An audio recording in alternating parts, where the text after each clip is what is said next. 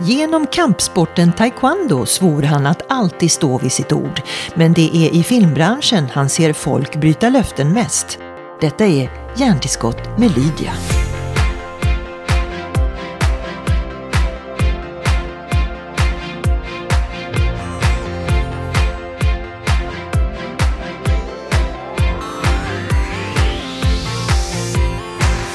Du ska vi bara reda ut en sak först här va? Och det är ju ditt namn. Hur kom det sig att det blev Gago då? Eh, Gago, det blev när jag bara var ung. Liksom. Dragomir Gago. Det blev lättare för eh, polarna och sådär. Så det bara blev Gago. Jag vet inte, jag har inte tänkt på det så djupt.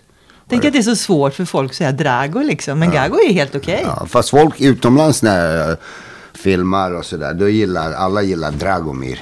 De tycker det är så. Och sen när jag berättar vad det betyder också. Det är, Drago är ju typ glädje och Mir är ju fred. Ja. Dragomir, glädje, fred typ.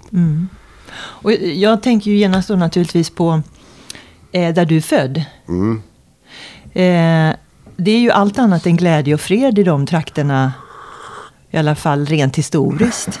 Ja, nu är det ju ganska bra liksom. Ja. Men det har ju alltid varit, eller det har ju varit eh, under 90-talet där och när kriget började, då var det en av de hårdaste områdena mest liksom drabbade. Både var min mamma kommer ifrån och var jag är född. Eh, Predor då, Rasavchen by. Där min by var faktiskt på scenen när jag var i Venezuela 95 eller 96. Då ser jag min by där. För de var rätt så hårda där så att säga. Vad gjorde du i Venezuela då? 95? Jag var bara på semester lite själv. Efter en lång häktning. Så jag ville bara komma bort lite. Jag tror du var på rymmen då, men det var kanske inte så långt du nej, kom. inte då, då, nej, inte då. Inte då. Vet du vad jag har funderat på? Även om man kanske inte har sett, för du såg ju inte krigsupplevelserna själv. Du var ju, kom ju till Sverige betydligt tidigare, eller hur? Ja, ja. Hur gammal var du när du var i Sverige? jag, kom, eh, jag håller på nu, ska göra ett program eh, eh, som Leif GW Persson håller i. Eh, Blattarna som eh, byggde Sverige. Min pappa kom 66 tror jag. Och jag kom första gången en snabbis typ när ett år efter jag föddes. Sen åkte jag tillbaka och sen så kom jag stanna 72. För tre år var jag för att stanna. Men du har en bra, bra minne av din by. Du kommer ihåg hur det Ja, ser vi ut. åkte ju varje sommar. Vi åkte ut fram till jag var 16 varje sommar. Liksom. Minst en månad, två. Så ja, det är mycket minnen och lek och jobbigt och allt. Kommer min, alla sorts minnen. Men, eh, för jag har funderat på det, även om man kanske själv inte har varit i krig så, men man har föräldrar som har upplevt det. Kan gener minnas, tror du? Tror du man har det i sig, liksom i generationer? Jag vet inte, alltså det är ju... Det är, eh, alltså, I alla fall det självupplevda när du är barn och inte kommer ihåg Eh, saker, eh, trauman och det. Det tror jag alltid följer med mig utan att man är omedveten om det så följer det med om det händer en grej när du är ett år eller halvår eller i så tidig ålder som man inte kan komma ihåg. Det tror jag. Men jag tror inte, jag tror inte, ja, mitt namn och min brors namn Radomir och Dragomir fick vi från mina två farbröder som var pionjärer under andra världskriget. De, eh, vad heter det, körde mat, förnödenheter till soldaterna. Och så bägge drunknade. Och då fick vi deras namn. Så ja, jag tror inte, jag tror inte det. Det är väl kanske riktigt tur att det inte är så då? Ja, ja, det är klart. Annars skulle... Ja, om det kan ju vara så. Jag vet inte. Jag har inte svaret på det. Men jag, jag tror inte det. Ehm, både du och Zlatan kommer ju från samma trakter. Ja, vi kommer typ från samma trakter. Har ni pratat om gamla grejer och sådär om föräldrar som är påverkade och olika saker? Nej, inte så mycket. Nej. Vi lever mest i nuet, du vet. Jag märkte det när ni spelade in. Ja. Snacka om nuet. Ja. Hur blev reaktionerna efter de här inspelningarna? Fantastiskt. Det var liksom jätte, jättekul och folk tyckte det var så roligt. Både här i Sverige och Jugoslavien och eh, ja, det var, det var så spontant. Vi gjorde, det var liksom, vi snackade vårt hem. Det var ju säkert 80% var inte regisserat. Utan vi körde bara våran grej. Men ni kände inte varandra sedan tidigare? Jo då, jag har jobbat med honom innan det. Jag har varit nere i... Jag har varit fan i ah, Paris när han, jobbade, när han körde i Paris, fotbollslaget. Det var där jag gjorde hans parfymgrej. Manchester, och LA Galaxy. Så alla hans tre sista har jag varit med han och gjort lite grejer. Du, det här med reaktionerna, det är ju intressant att se och läsa reaktionerna från eh, Bosnien.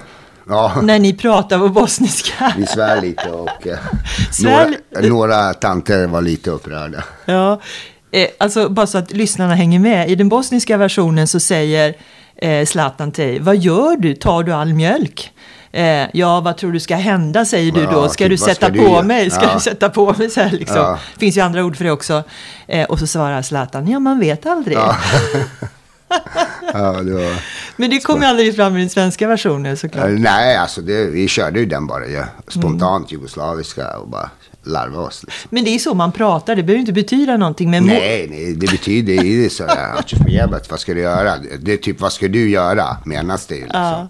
Vad fan ska du göra liksom? Vad kan du göra typ? Förklarade ni för tanterna att ni bara skojar eller behövde ni det? Jag tror de fattade i längden. Det behövdes inte förklara för alla. Du, eh, Dragomir, Drago, Gago. Jag, jag tycker det är fantastiskt att du och din fruga, som du kallar henne för, Isabelle, har varit ihop så länge. Det är ju ganska unikt. Över Ja. 20, 20 år nu, va? Nej, 27. 27 år? Ja, 92. Ja, 27. Ja. Hur var ditt liv? Hur såg det ut när du träffade henne? Det var eh, ganska action. Eh, ja. För 92, vad är läget då när du träffar henne? Är Då det, hade jag precis eh, blivit frikänd eh, från ett bankrån och frikänd, eller så här, jag var på rymmen i åtta månader tror jag. Mm. Ja, det var, hände mycket då så att säga. Vad träffades ni då? Eh, en kompis eh, var tillsammans med hennes kompis. Och så träffas vi sådär kompis-kompis-grej. Men det är ju fantastiskt av henne att ändå stick to you trots alla struligheter. Ja, men det är Eller? för att jag inte har varit strulig mot henne. Liksom. Det är mot mig det har drabbat. Inte, jag har alltid hållit henne och familjen på, på liksom, inte involvera i mitt, eh, hur ska man säga, det liv jag levde då liksom. Mm. Så respekt. Vad är knepet att hålla ihop nu? Nu, Mm. Efter alla dessa år? det är väl eh, förtroende för varandra och eh, kärleken liksom. Den är ju starkare än allting liksom. Det är ju liksom, jag, det är när jag brukar prata med lite folk, de säger du har ju levt eh, fyra liv ungefär Gaggo liksom. Du har hunnit med och du är, har kvar din fru, det är väldigt ovanligt att vara så länge. Du har hunnit med och vara själv idrottsman och vunnit och landslag. Och du har hunnit med att vara tränare i olympiska sammanhang och starta din egen klubb. Du har hunnit med att vara gangster på riktigt, alltså inte låtsasgrejer. Och jag har hunnit med en filmkarriär också. Om man vill till exempel bli tränare då... Det kan vara svårt att bara bli tränare i komma till landslaget. Liksom. Det, eh, jag var olympisk tränare i topprogrammet och han med det.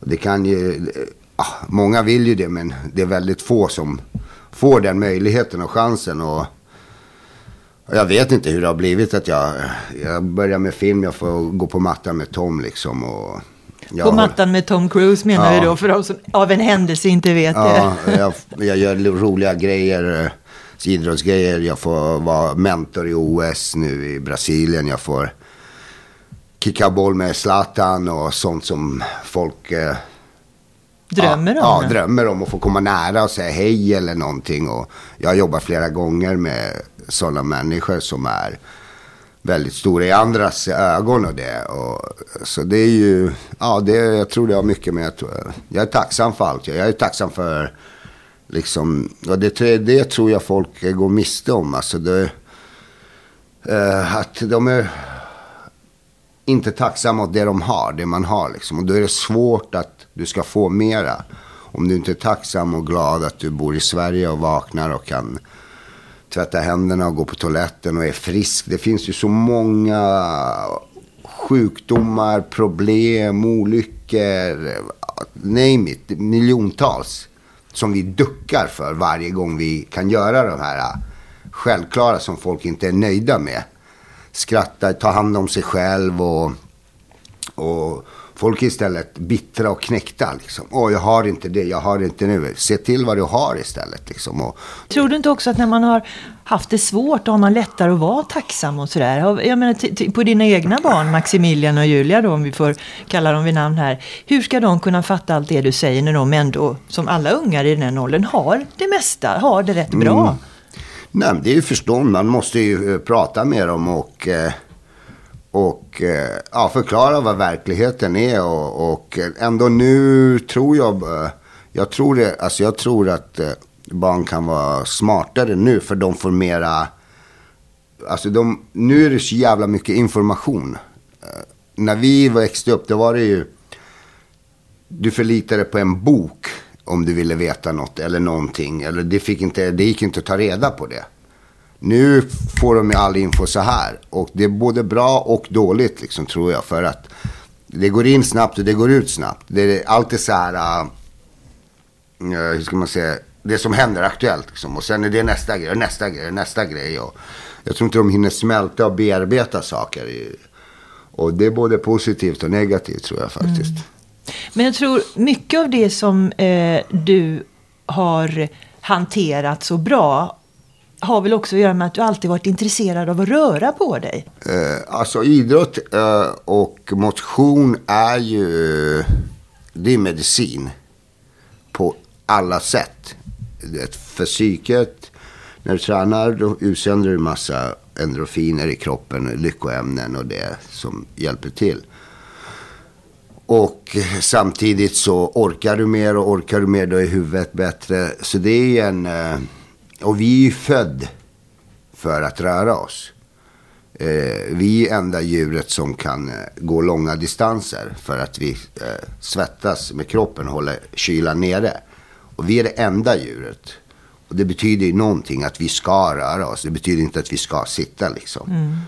Och eh, eh, så det, det är klart det är en, och det har alltid varit för mig en röd tråd i livet. Träning och fysisk liksom motion när jag mår dåligt, när jag mår bra, när, i alla sammanhang. Så är det. Det är en självklar sak tycker jag att man ska röra på sig. Men nu, vad är det med taekwondo? Alla som gör taekwondo blir så förtjusta i den här sporten. Och du började redan när du var nio år, men det, du har ju Mm, många... ja, tidigare, jag tog mitt gud när jag var nio. Jag tror jag började när jag var åtta, någonting sådär. Men jag började i alla fall när jag var typ åtta, nio. Det är ju för taekwondo också är ju, man får ju svära en ed, du vet. Som militär liksom. Du ska respektera andra, du ska ta hand om seniorer, du ska jobba för ett bättre samhälle och världen ska bli mer peaceful. Fred. Och det eh, är ju, alla gillar ju ordning och regler, speciellt barn. Det är ju därför jag gick till taekwondoklubben för att det var lite stökigt hemma. Och där var inte stökigt, där var ordning och reda. I en skola förekommer det mobbing och ah, den har snygga kläder, den har inte det, den har håret så, den har så. I en taekwondoklubb spelar ingen roll om du är svartbältare och har tränat 25 år eller om du kommer första dagen vitbältare. Tränaren och alla respekterar dig lika mycket. Du har samma värde. Även fast han har bättre gradering och bättre på det och bättre. Men det är inte så. Men för Alla- karate är det lite mer hierarkiskt liksom. Ja, nej, men taekwondo är att alla är samma värld och eh, våran min tränare var väldigt eh, disciplinerad och eh, jag gillar disciplin och som sagt jag tror alla barn behöver ordning och reda och disciplin. Och det är disciplin, det förekommer inte som i så mycket, eller inte på min tid i alla fall. Jag tror inte det är i, i överlag i kampsportsklubbar lika mycket profi- sa ja den här ska bli pro, du vet, göra, kolla den här är bättre, vi tar hand om han mera. Som fotboll och handboll. Där är det redan tidigt att skilja på den. Tjejer är där, killar är där, tjejer får inte vara med. Det finns inte i, i, i, över, i stort sett i kampsport. Är det mera respekt. Det handlar om respekt mot varandra och mot alla och mot, eh, det är det där som, eh, with great power comes great responsibility. Mm. Och det är det som det handlar om liksom. Och det är det inte i fotboll och de här sporterna. Det är liksom bla bla bla liksom. Och, och det är mycket så här att du ska ha tio personer runt omkring dig. Det här jobbar du med dig själv. Jag har ju hållit på med fotboll. Jag spelade fotbollslag, jag spelade basketskolag. Jag var ju med. Men det var inte riktigt för mig det här med uh, flera. Som att jag, jag måste vara ett lag liksom och för att klara det här. Utan jag gillade ensam. Den individuella sporten. Ja, jag liksom. gillade det mera liksom. Den individuella sporten. Jag är inte förvånad. Men du, ehm, det här var ju vettig fostran kan man säga. Det här med taekwondo. Jag gick tränade ju hos uh, först Master Lim och sen andra Jong Ho Shu och lite andra klubbar. Och det var ju lite mera ordning och reda på dem. Det var ju koreaner. Chagos klubb var ju lite tuff och ja, extravagant eh, sådär liksom. Och, så uh, det var ju...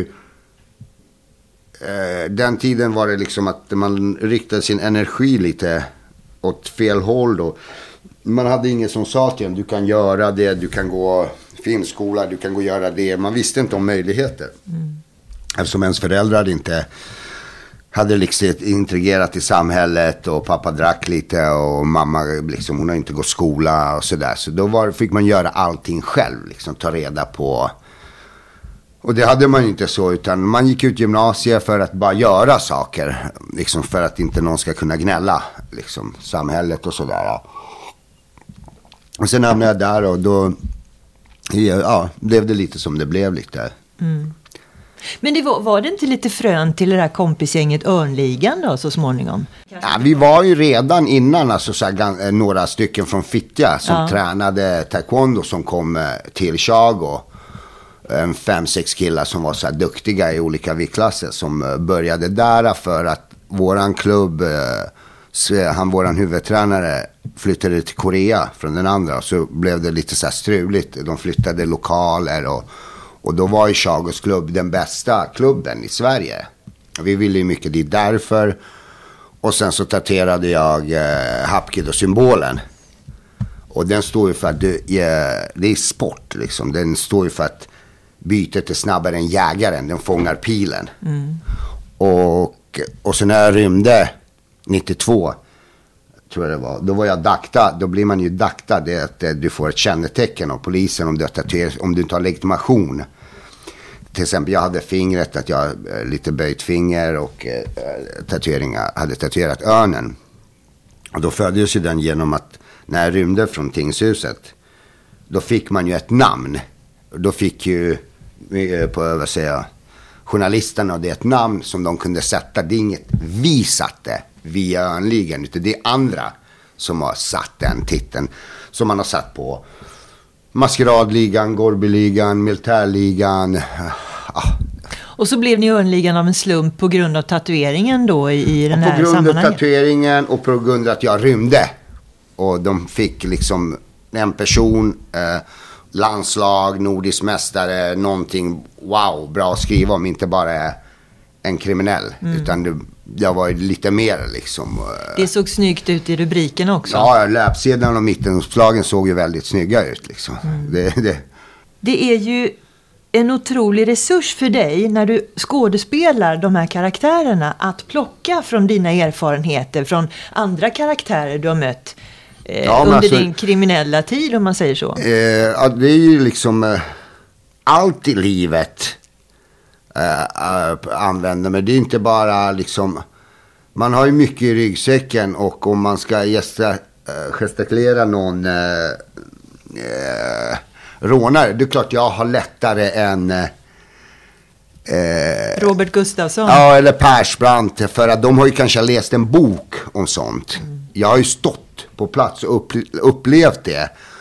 Och det är det liksom, eh, konst är mycket för mig om både vad du har i bagaget och vad man kan ta fram. Eh, så det är ju livet, alltså hela livet handlar ju om och det formar ju en och man hittar grejer till olika sammanhang, man ska göra olika karaktärer. Och, eh, så det är alltid bra att använda sig av livserfarenheter så att säga. Mm. Känner du någon gång att det är jobbigt att återuppliva saker och ting? Nej, för att jag, jag är ju, jag är medveten om mig själv och jag, alltså, jag, är, jag lever ju, försöker leva idag. Och eh, jag, kan, jag vill inte låta grejer som har hänt för, för länge sedan påverka mig i ett negativt. Om jag ska använda det, då använder jag det för positiv grej. Det är förbi, det är liksom hur många gånger än jag slår huvudet i väggen så kommer det vara exakt samma situation. Eh, så nej, alltså jag blir, jag påverkas inte negativt av det som har hänt. Hur, sku, hur skulle du känna om du fick erbjudandet att, att gestalta första älskare i någon film? Alltså romantisk komedi. Jag har gjort komedier, liksom Bonusfamiljen. Jo, men, jo, men alltså på det där sättet där fokus bara är liksom romantik och kärlek.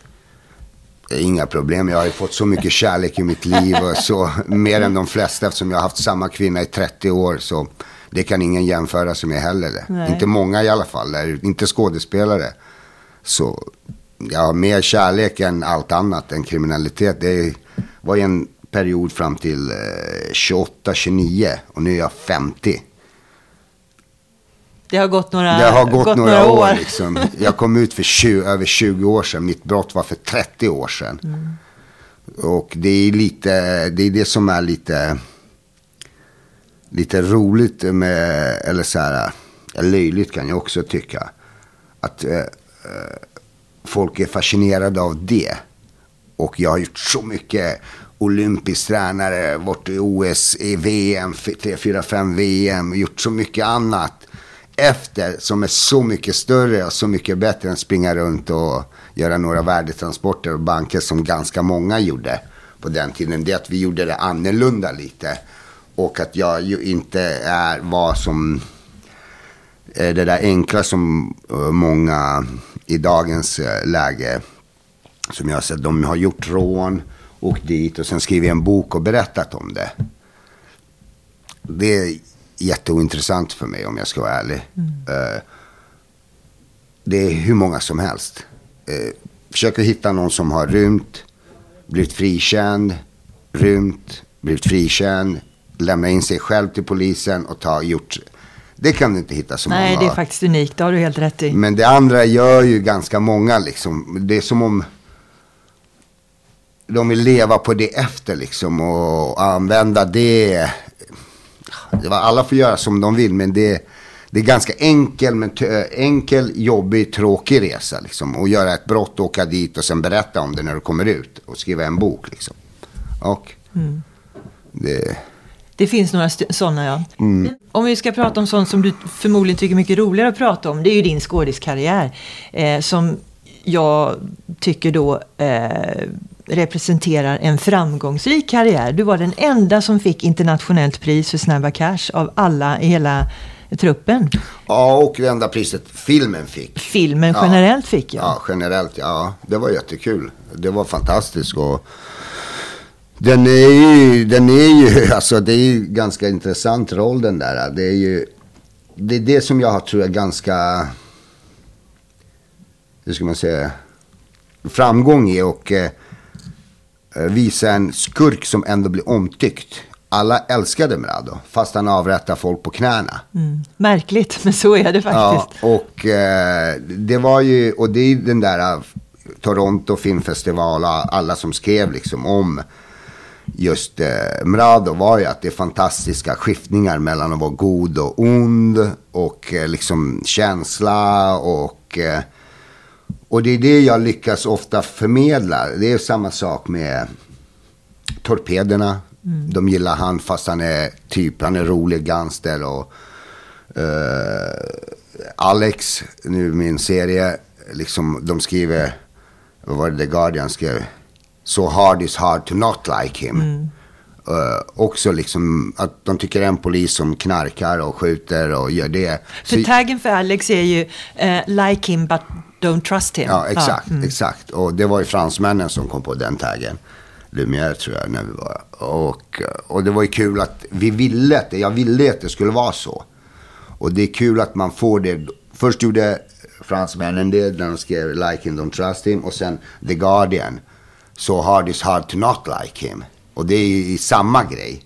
Som Like him, don't trust him liksom. Mm. Och, och Det känns skönt när du kan lyckas förmedla det som du vill förmedla. Liksom. Att, mm. att det är en hård jävel men ändå, ja, omtyckt. Jag vet inte riktigt varför. Men han är men jag skrattar för att du, du kan ju vara lite sån själv. En grej som man kan, det är lita på mig.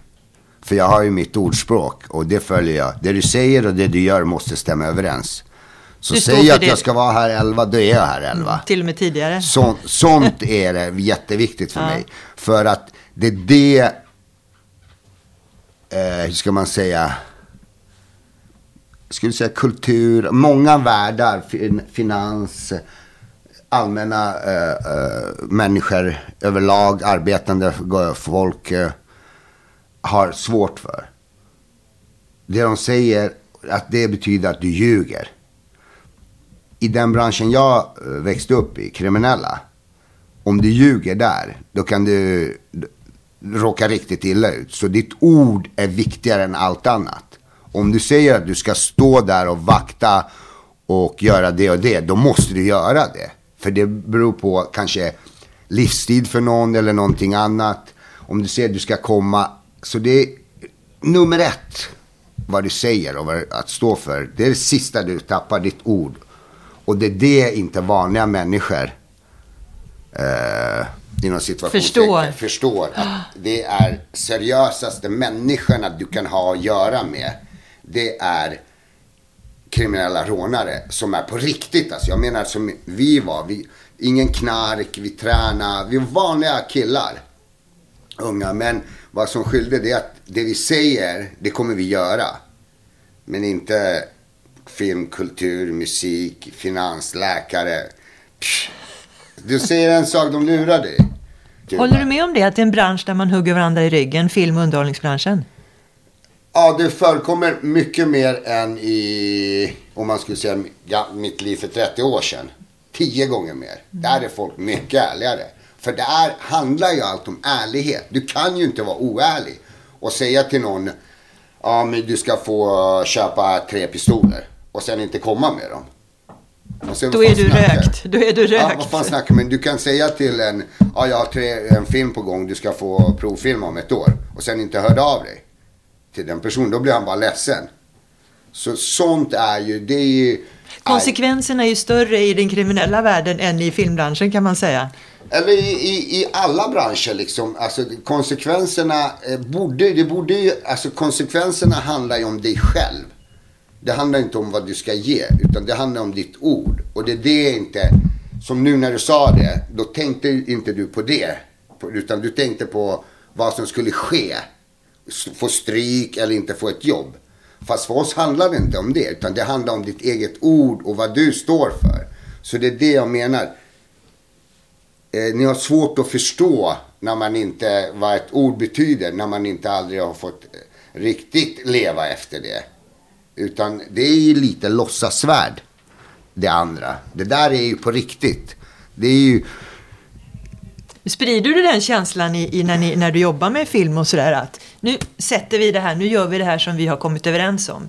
Eh, tider, platser eh, och sådär. Jag vet inte på något speciellt att jag säger utan det tror jag bara, eh, det, det, tror jag folk känner som har jobbat med mig. Det är tilliten. Att det är 100 procent. Det finns ingenting, jag kan skära av med händerna. Om jag har sagt till dig att jag inte ska säga så om dig, då är det så. Det spelar ingen roll. Och det tror jag har gjort att eh, folk har känt, fan jag litar på han. Eh, jag, jag, kan jobba med den här killen. Och ända från när jag liksom kom ut och fick jobb på SOK, Svenska Olympiska, i topprogrammet. När folk snackade till Glenn Öst och det, ur mitt förflutna. Han såg ju hur jag betedde mig. Och han var ju en människa med integritet och inte vill lyssna på andra utan går efter vad du gör. Och det finns inte många sådana. Utan det är en på miljonen skulle jag säga i samhället. Och de har jag lyckats att träffa i idrottsvärlden och i filmbranschen. Starka som tror på sig själv och går efter vad de ser, inte vad de hör. Och den största delen går efter vad de hör. Och de vill jag inte ha med att göra heller. Vad ska jag med dem till? Vad ska, vi kan ändå inte hitta varandra. Utan det måste vara folk som är likvärdiga. Och det finns ju såklart i alla branscher. I filmbranschen finns det mm, folk som är mycket mer striktare än mig. Och så här och så här och alltså lika eh, tar sitt ord lika som om de hade varit i en kriminell värld eller i en annan värld som det är viktigt att det du säger och det du gör stämmer överens. Så sådana människor har vi alla. Liksom eh, samhällsklasser och alla branscher. Folk som står för det de säger och folk som inte står för det. Men majoriteten är inte så. Utan här är i idrottsvärlden då som Glenn Östgaard trodde på. Jag var tid, jag kom, jag skötte varenda träd. Det var ingenting som strulade under fyra år. Liksom. Och det är samma sak i film. Jag kommer inte tid, jag har inte varit från, jag vet inte hur många tusen dagar jag har varit på filmset, olika. Aldrig kommit sent, kommer inte full. Får du sitta och vänta på andra då? Ja, ofta. Det, det får jag faktiskt. För jag är lite ibland för liksom, tid. Och, Vet du, jag är också tidsfascist. Jag ja. fattar inte det här när folk kommer fem minuter sent. Men det är inpläntat sen jag var 8-9 med taekwondon. Att du, ordning och reda, det är nummer ett. Liksom. Svära en ed och du måste hålla ditt ord. Det ordet som är det viktigaste. Det kommer ju från grunden. Men jag menar i mellan 18, 19 och 28. Då var det konsekvenser och då lärde man sig det ännu mer. Det följde med en. Och då, var, då när man var klar med eh, det dåliga, då hade man det redan inrotat. Mm. Och då förstod man vikten och sen fick man det bekräftat genom att man äh, mötte människor som tänkte likadant och som var, fast de inte var, kommer från den världen, utan de har, som jag då fått in, lärt sig det tidigt i livet liksom. Mm. Att eh, ditt ord är faktiskt eh, lag liksom för dig själv, inte för det, alltså. Du måste kunna, det svåraste det är att vara ärlig mot sig själv. Det är det svåraste i livet. Att vara ärlig mot sig själv. Och det är det må, folk måste liksom eh, våga mera vara ärlig, veta sina brister och känna liksom. Ja, du vet, man är, det är lätt att så här, säga saker och inte liksom... Eh, menar det. Ja, menar det och vara hal och alla ska... Eh, liksom, alla ska alltid, jag mår bra. Ja, hur mår du? Jag mår bra. Ja, det är bra. Jag är aldrig folk ledsna eller mår dåligt eller alla på Instagram, bara man ser bra, bra, bra, bra. Ja, alltså det funkar ju inte så liksom. Livet är ju inte så. Livet innehåller ju, det är ju berg dalbana och, och... Eh, Men du, jag tänker när man frågar någon om de mår bra, då ska man ju också ha tid att lyssna på svaret. Ja, Förstår det är klart. Du? Annars skulle du inte fråga. Nej, för oftast är det så att, äh, de hinner ändå inte höra Nej. vad jag äh, egentligen mår. Så jag säger, ja men det är bra, det är okej. Okay. Ja. Ja, ja det är ju att ge och ta. Man måste ju, om man frågar, alltså, lyssna är nummer ett. Och kunna lyssna på människor. Kan du inte lyssna kan du aldrig lära dig. Det är därför vi har ju faktiskt byggda som vi är. Men du, det här med demoner och sådär då, det har du nämnt i, i olika sammanhang. Det kan jag ju förstå, det kan vi väl alla ha till mans. Men vad är det som eh, fortfarande stör dig liksom? Sådär som du känner att alltså, det, är det här rider mig på något sätt. Det är inte, alltså det inte, stör mig inte på det sättet. Det är, för mig är det mycket liksom, det är också ett en, äh, bränsle liksom. Och äh, vissa dagar som jag har sagt någon gång är man mer överens. Med sig själv? Ja, ja. och med dem. Och vissa dagar är de eh, starkare lite liksom.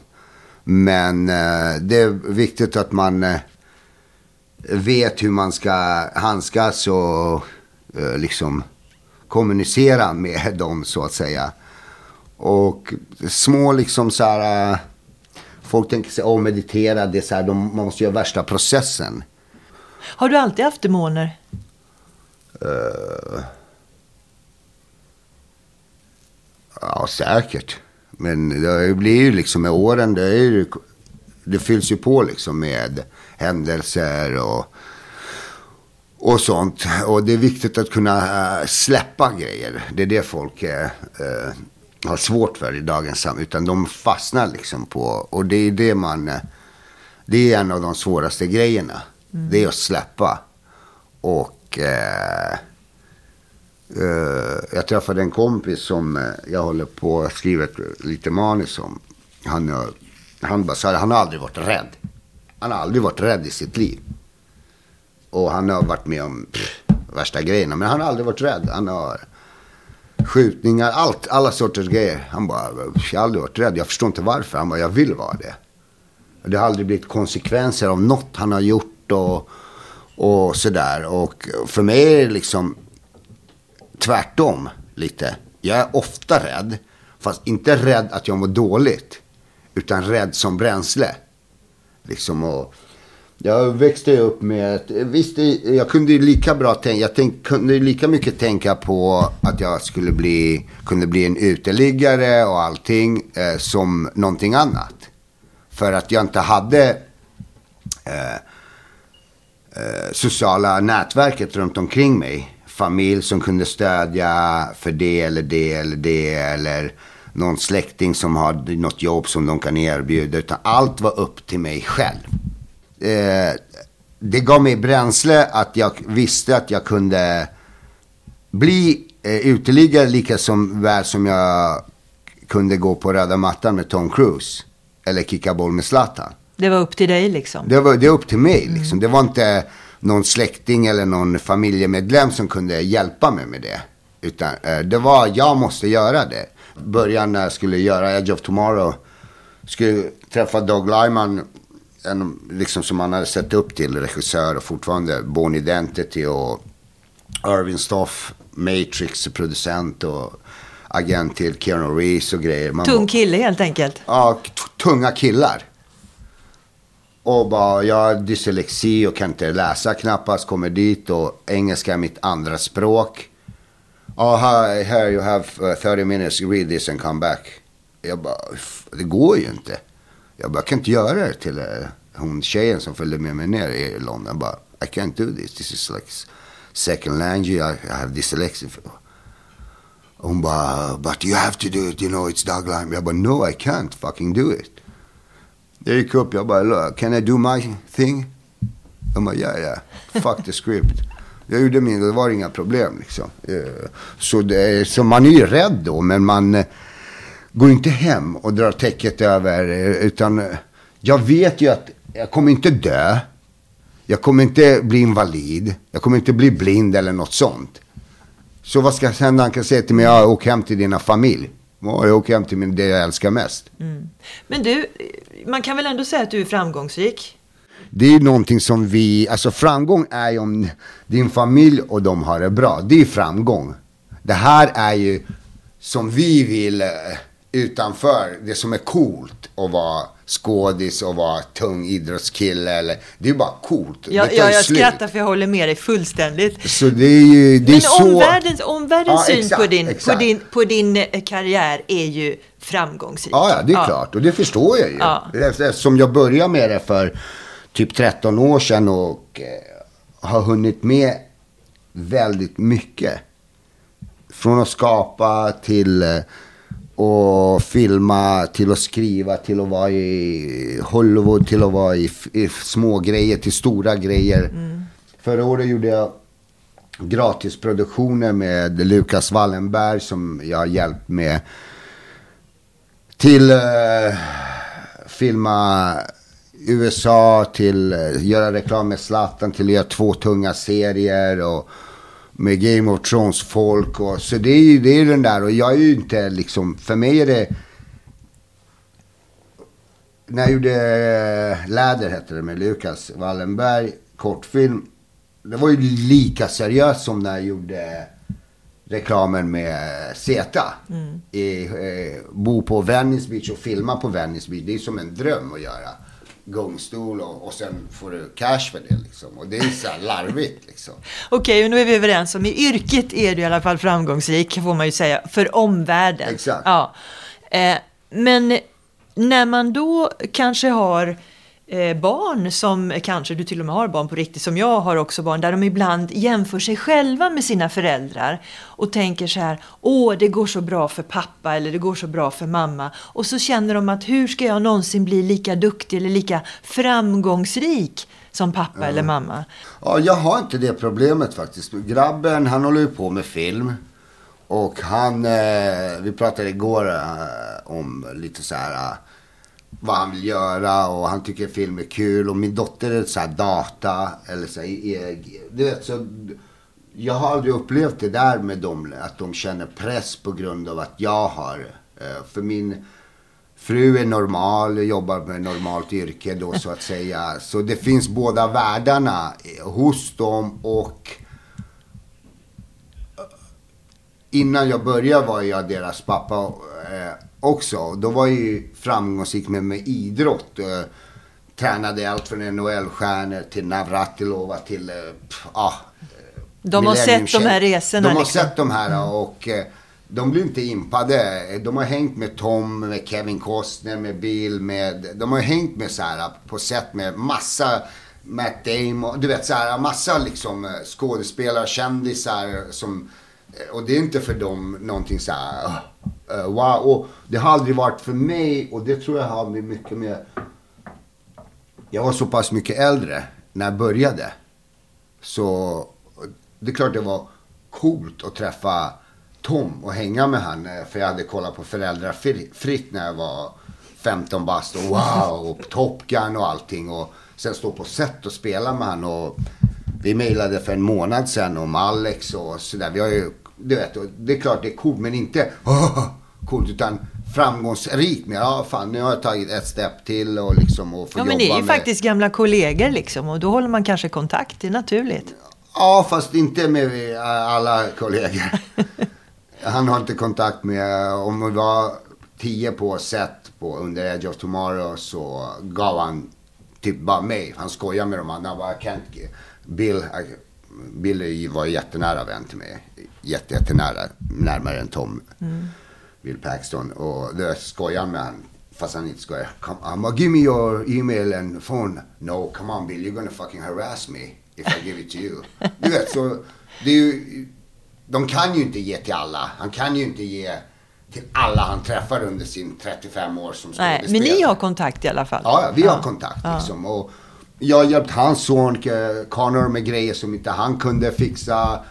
Och han har hjälpt mig om, jag, om det är någonting sådär liksom. Och eh, det är det där tror jag då att man... Eh, han känner att jag är inte impad utan jag är...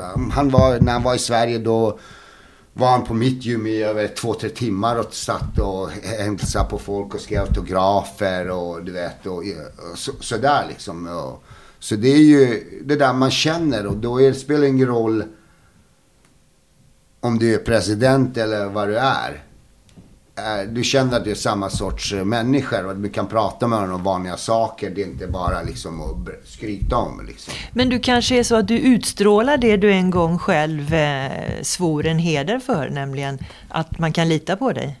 Ja, det, det tror jag gör. Att jag är nog en av de ärligaste människorna de har träffat. Det har vunnit mer än att jag har varit rolig med Zeta eller varit eh, eh bra som Kunz i Edge of Tomorrow. Det hade säkert folk kunnat göra bättre än mig också. Men eh, jag tror inte att de kan, skulle hitta lika många ärliga människor som jag. Det har jag vunnit på mera än min prestation tror jag faktiskt. Tack så mycket. Tack själv. Dragomir Mrsic. Ja, ungefär. Tack.